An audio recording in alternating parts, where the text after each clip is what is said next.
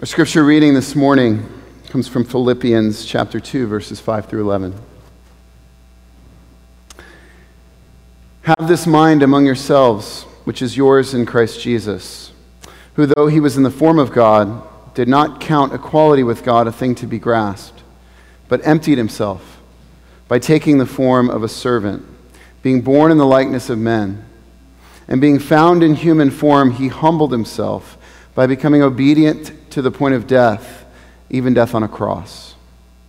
Therefore, God has highly exalted him and bestowed on him the name that is above every name, so that at the name of Jesus every knee should bow in heaven and on earth and under the earth, and every tongue confess that Jesus Christ is Lord to the glory of God the Father. This is the word of God for the people of God. Thanks be to God. Thanks be to God. You may be seated. And good morning. It's really good to be with you again. My name is Matt Owens. I'm the pastor of Christ the Redeemer Quincy, a church plant uh, from the Christ the King Network. Would you join me uh, in prayer before we look at this passage?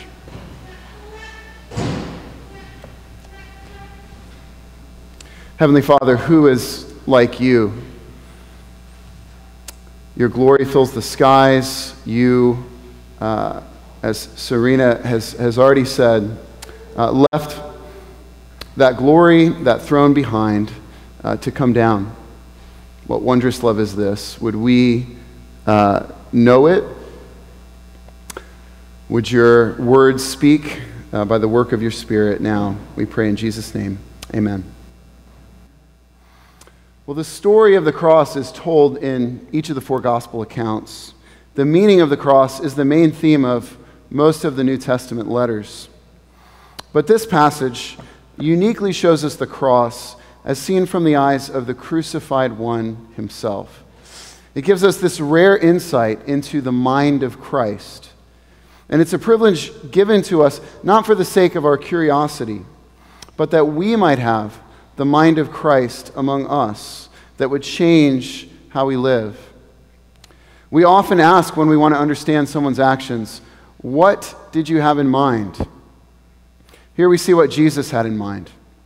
We get the full insider view as he, one uh, high and exalted, voluntarily descended into humanity, going lower still into the grave, and then was raised up again, exalted above all things. The shape of the story of Christ that we read in this passage has been described as the great parabola if you can remember from your, your math classes what a parabola is, or as a J curve, it goes, as Serena showed us, down, down, down, and then up, up, up, even higher than before. And it's because Jesus came all the way down that he's able to bring us all the way up with him again. And so we're going to look at these two movements. It's my simple outline. First, Christ came all the way down. And second, Christ was raised all the way up. First, Christ came all the way down. Verse 5 Have this mind among yourselves, which is yours in Christ Jesus. Paul's been addressing in this section what it means to live worthy of the gospel. And in the previous verses, we see that the hallmark of the gospel oriented life is unity. The gospel lived out in community is unity being of one mind, not meaning that everyone agrees on everything. That's not biblical unity, but being single minded in an overarching purpose. And that mind, he goes on to say, is the mind of Christ, the mindset or disposition of Christ, which is ours because Christ is alive and he lives in his people, his church. Our unity is forged not only by following Christ's example but by the Spirit of Christ dwelling in us and reproducing in us the mind of Christ, a posture of humility, other centeredness in us. The body of Christ must be directed by the mind of Christ, just as our body parts are directed by our minds. Okay, so here's the mind of Christ. Verse 6 Though he was in the very form of God, he did not count equality with God a thing to be grasped Though he was equal with God the Father, that word for equal is iso, which we, we st- still use as a prefix, mainly in math and science, isometric, isotopes. He did not consider that equality a thing to be grasped, a thing to be held onto at all costs, a thing to be used for his own advantage, but instead, as, as Pastor Kent Hughes puts it, rather than viewing his equality with God as something to keep, he saw it as qualifying him for his humble descent to save his people, a thing of astonishing wonder. And this has everything to say to us about how we use power and authority. Do we use our power, whether formal power, a, given role or title, or relational power, for self advantage, to exploit others? Or do we use it to bless others, to serve others? As Jesus says elsewhere, he came not to be served, but to serve and to give his life as a ransom for many. Christ used his unimaginable, unlimited power, not for his own gain, but for us and for our salvation. Jesus did not consider his equality with the Father as something too precious, too valuable to let go of, but rather something too precious, too valuable to hoard, to keep to himself. And this equality with the Father is significant. A common historical argument against Christianity uh, you may have heard before. Goes, goes something like this Sure, Jesus was a great man, but he never really claimed to be God. That was something his followers attributed to him after his death, and it developed over the next several generations. Maybe you've heard that. Several books have been written on, with that basic thesis. But we see Jesus' divinity clearly in this passage, speaking of his equality with God the Father. And this text goes on to, to use even stronger language, declaring that every knee will bow and every tongue confess that Jesus is Lord. Now, here's the thing Philippians is written less than 30 years after Jesus' death and resurrection. So there's still many people alive who knew Jesus well enough to dispute his claim that he's God or, or, or dispute his, that he claimed to be God or to come forward with some shortcoming from his life to demonstrate that he's not God. But no one does. More than that, there's widespread consensus that in this passage, Paul's quoting something an early creed or a Christian hymn. Uh, it's written in something like stanzas or verses, something that would have been well known enough that it had already made the rounds in the Christian communities by this point. That means well before the writing of this letter, the church was already declaring the divinity of Jesus, consistent with what Jesus said of himself that he is the Lord, that he and the Father are one. And yet, verse 7, he emptied himself. A lot of ink is spilt on this phrase. What does it mean that Jesus emptied himself? Did he become diminished when he became man or somehow less than God? But the next two phrases actually explain how he emptied himself by taking on the form of a servant. Being born in the likeness of men, he fully identified with humanity, became fully human without losing his divinity.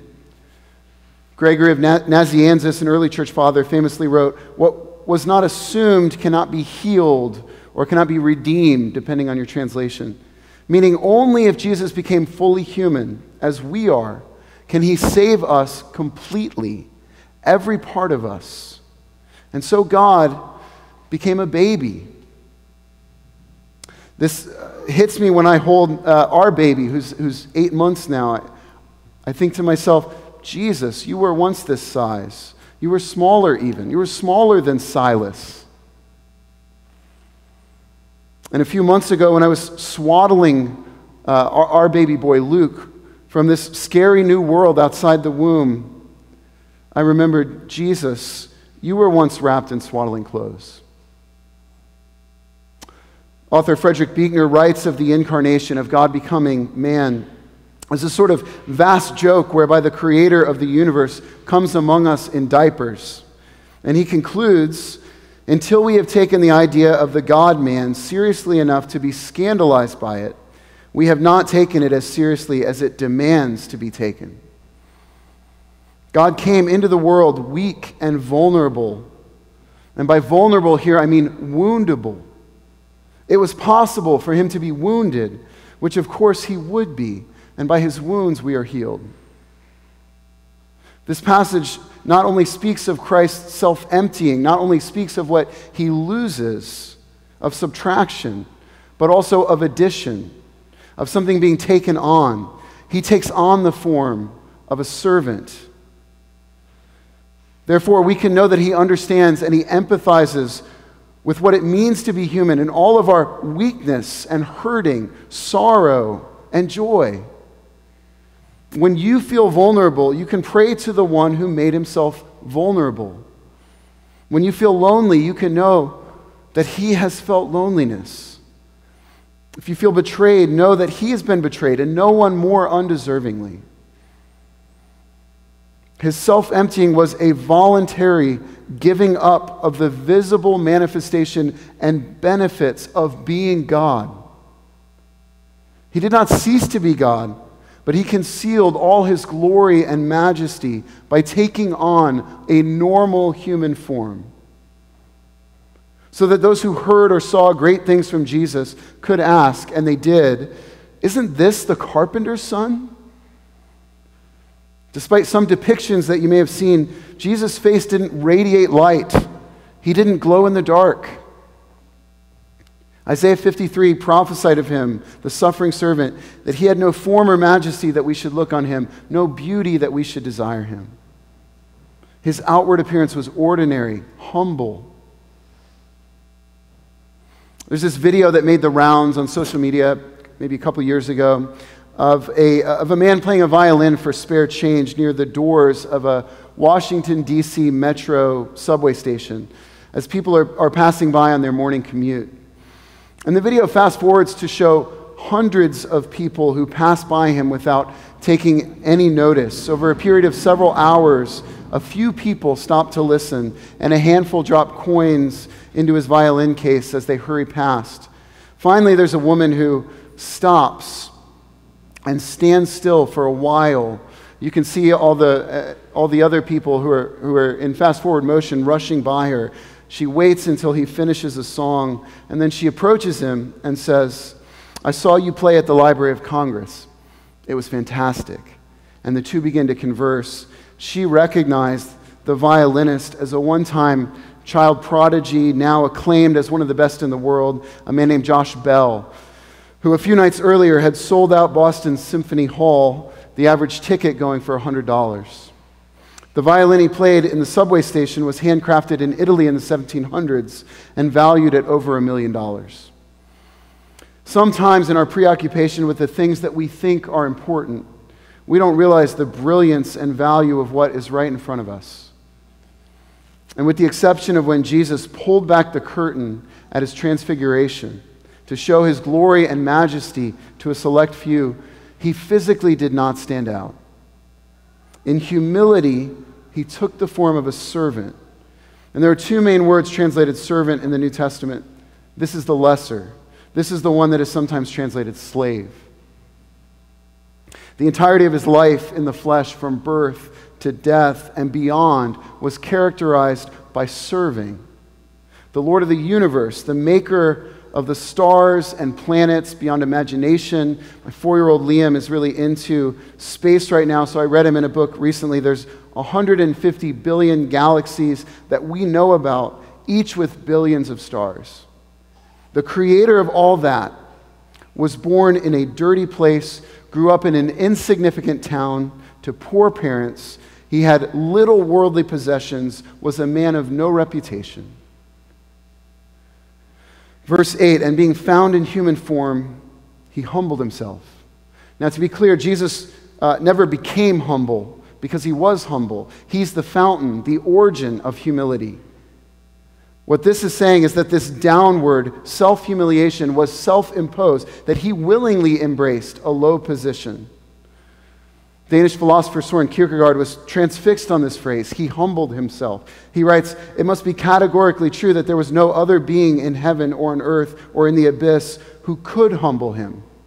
Not Pilate, not Herod, not the high priest, not the Romans with all their power. No one alive today and no worldly government ever, but he humbled himself. He came all the way down. And his downward course continued down, down, down, to the very point of human death, even death on a cross. And that phrase, even death on a cross, indicates what the original readers all knew that the cross was the most violent, degrading, dehumanizing form of execution there was. Today, crosses are everywhere, not just on churches, but on hospitals, gravestones, around people's necks. And there's nothing wrong with that, of course. But it's easy to forget that this was a symbol of torture, humiliation, and death.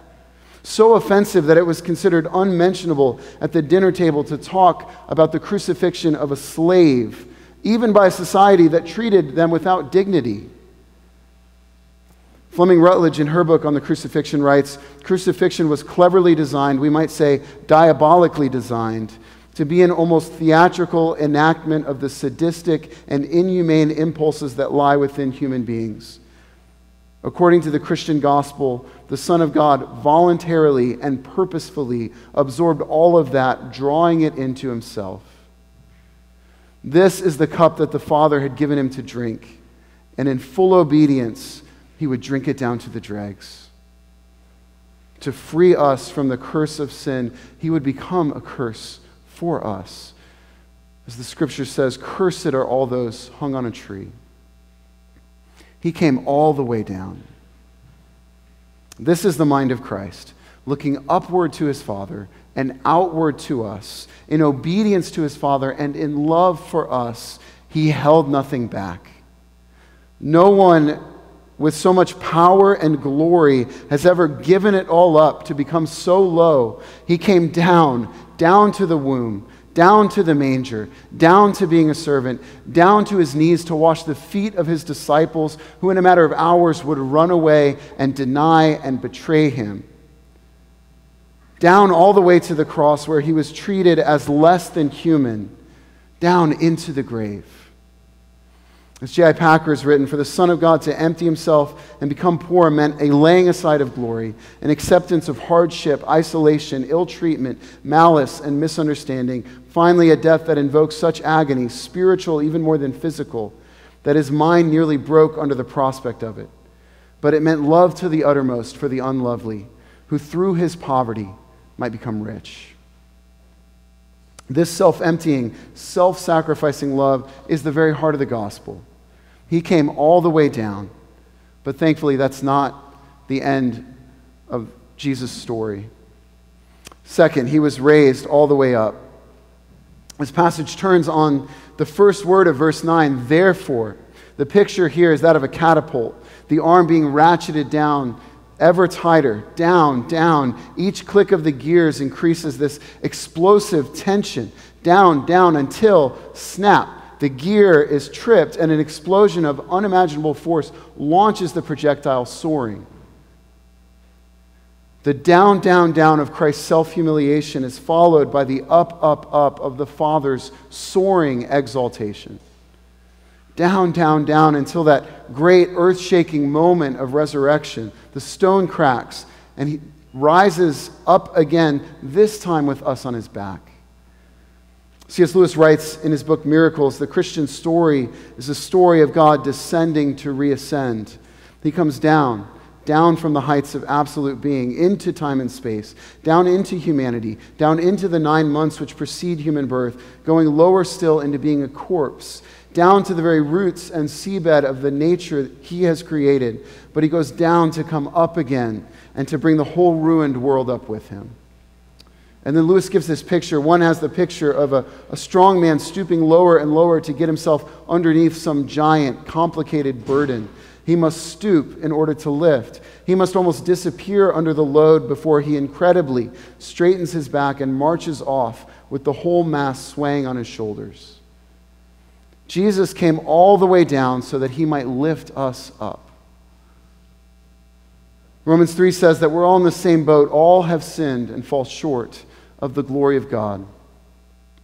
But when we fell short of his glory, he laid aside his own glory and came down, all the way down, to unite sinners to himself and to carry us up with him and seat us with him in the heavenly places. Jesus became the lowest of the low in order to save the lowest of the low. And because he became low, because he humbled himself and was obedient to death, even death on a cross, therefore God has highly exalted him. The verb tenses are important here. He emptied himself, he humbled himself. God has highly exalted him. He doesn't exalt himself, but he trusted his Father to exalt him, to vindicate him. His super exaltation is directly connected to his self humiliation of the incarnation and death on a cross. And this shows that uh, the life that God most heartily approves is the life of obedience, following the footsteps of Christ, a life of humility, using power to advantage others, not oneself, looking upward to the Father and outward to others, holding nothing back. Therefore, God has highly exalted Jesus, indicates a higher position than he had previously. And this is confusing. If he was God, was equal to the Father, how can he be any higher? And what it seems to be saying is that he humbled himself by concealing his glory. Now he's super exalted by the full revelation of his glory. His, superior, his superiority, his preeminence over all of his creation is more fully evident. His glory is more fully revealed because of his descent and resurrection and exaltation. The resurrection, the ascension, the exaltation demonstrate that though he appeared as a humble servant, he is the Lord. He is exalted over all things. And this is how we see Jesus praised in heaven in the book of Revelation. John has a vision of a throne room in heaven, and what does he see there? A lamb looking as though it had been slain. A lamb, the ultimate depiction of low, lowliness and vulnerability. But the lamb is in a throne room, the ultimate place of honor and exaltation. And it becomes clear that the lamb is Jesus Christ, surrounded by the multitudes, on their faces, crying out, Worthy is the Lamb who was slain to receive power and wealth and wisdom and might and honor and glory and blessing. He will be praised for all eternity, not only because of his power to create and rule over all things, but also because he did not use his power as Lord of the universe as a reason to prevent him from coming down to rescue us. He was slain, he held nothing back, and by his blood he triumphed. And so, for all eternity, he's given the honor and praise and glory he deserves as one who was so very high, who came so very low, and now God has highly exalted him. Verse 9, and bestowed on him the name that is above every name, so that at the name of Jesus every knee should bow in heaven and on earth and under the earth, and every tongue confess that he is Lord to the glory of God the Father. What is the name that is greater than any other name that is bestowed on Jesus? It's God's own name, the Lord. This word Lord is the same Greek word used to translate Yahweh, the Lord in the Old Testament. Every tongue will confess that Jesus Christ is the Lord to the glory of God the Father. Every knee will bow in heaven, indicates the angels, on earth means all living humans, and under the earth means probably both the dead and the fallen spirits, the demons. Every knee will bow and every tongue will confess that this lowly, crucified, but risen and exalted Jesus is the Lord, that he reigns over the universe a confession of his lordship that's made for the first time standing before Jesus in response to the overwhelming visible glory of Jesus will not be a saving confession. It may be more, be more of a begrudging admission, but all will recognize the reality. Herod will confess Jesus is Lord. Caiaphas, the high priest, will confess Jesus is Lord. Pilate will. Hitler and Stalin will confess Jesus is Lord. Every U.S. president will confess Jesus is Lord. Every mass murderer, every tyrant, either in this life or the next, one way or the other, will confess Jesus is Lord. Even Satan and his minions will have to confess, admit that Jesus is Lord. And so may we declare it now in adoration, not when it's too late, as an admission of defeat and despair. And to that end, may we share the mind of Christ. May we follow Jesus by getting low. It's been said that the Christian life follows the pattern of Christ's descent and exaltation, a J curve. We humble ourselves, confess our need of God, and wait on Him to raise us up. We at my church and in this church as well enact this pattern weekly in our worship service. Each time we confess our sins, and our posture reflects this getting low by kneeling or bowing, and then allow God's assuring word of grace, the gospel, to be the thing that raises us up. We may often wonder to ourselves whether we are good enough or great enough to be used by God. But it seems the better question based on this passage is Am I low enough to be used by God? May we be marked by a willingness to lower ourselves, a willingness to humbly serve others. We read in 1 Peter God opposes the proud, but gives grace to the humble.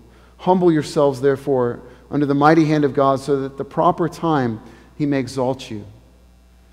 May we not see our power or status or dignity as something to cling to to hold on to at all costs, but as gifts of grace that God has given us that we may bless others, serve others. And may we instead cling to, may we hold on to at all costs the crucified and risen, exalted Lord Jesus Christ. Will you pray with me?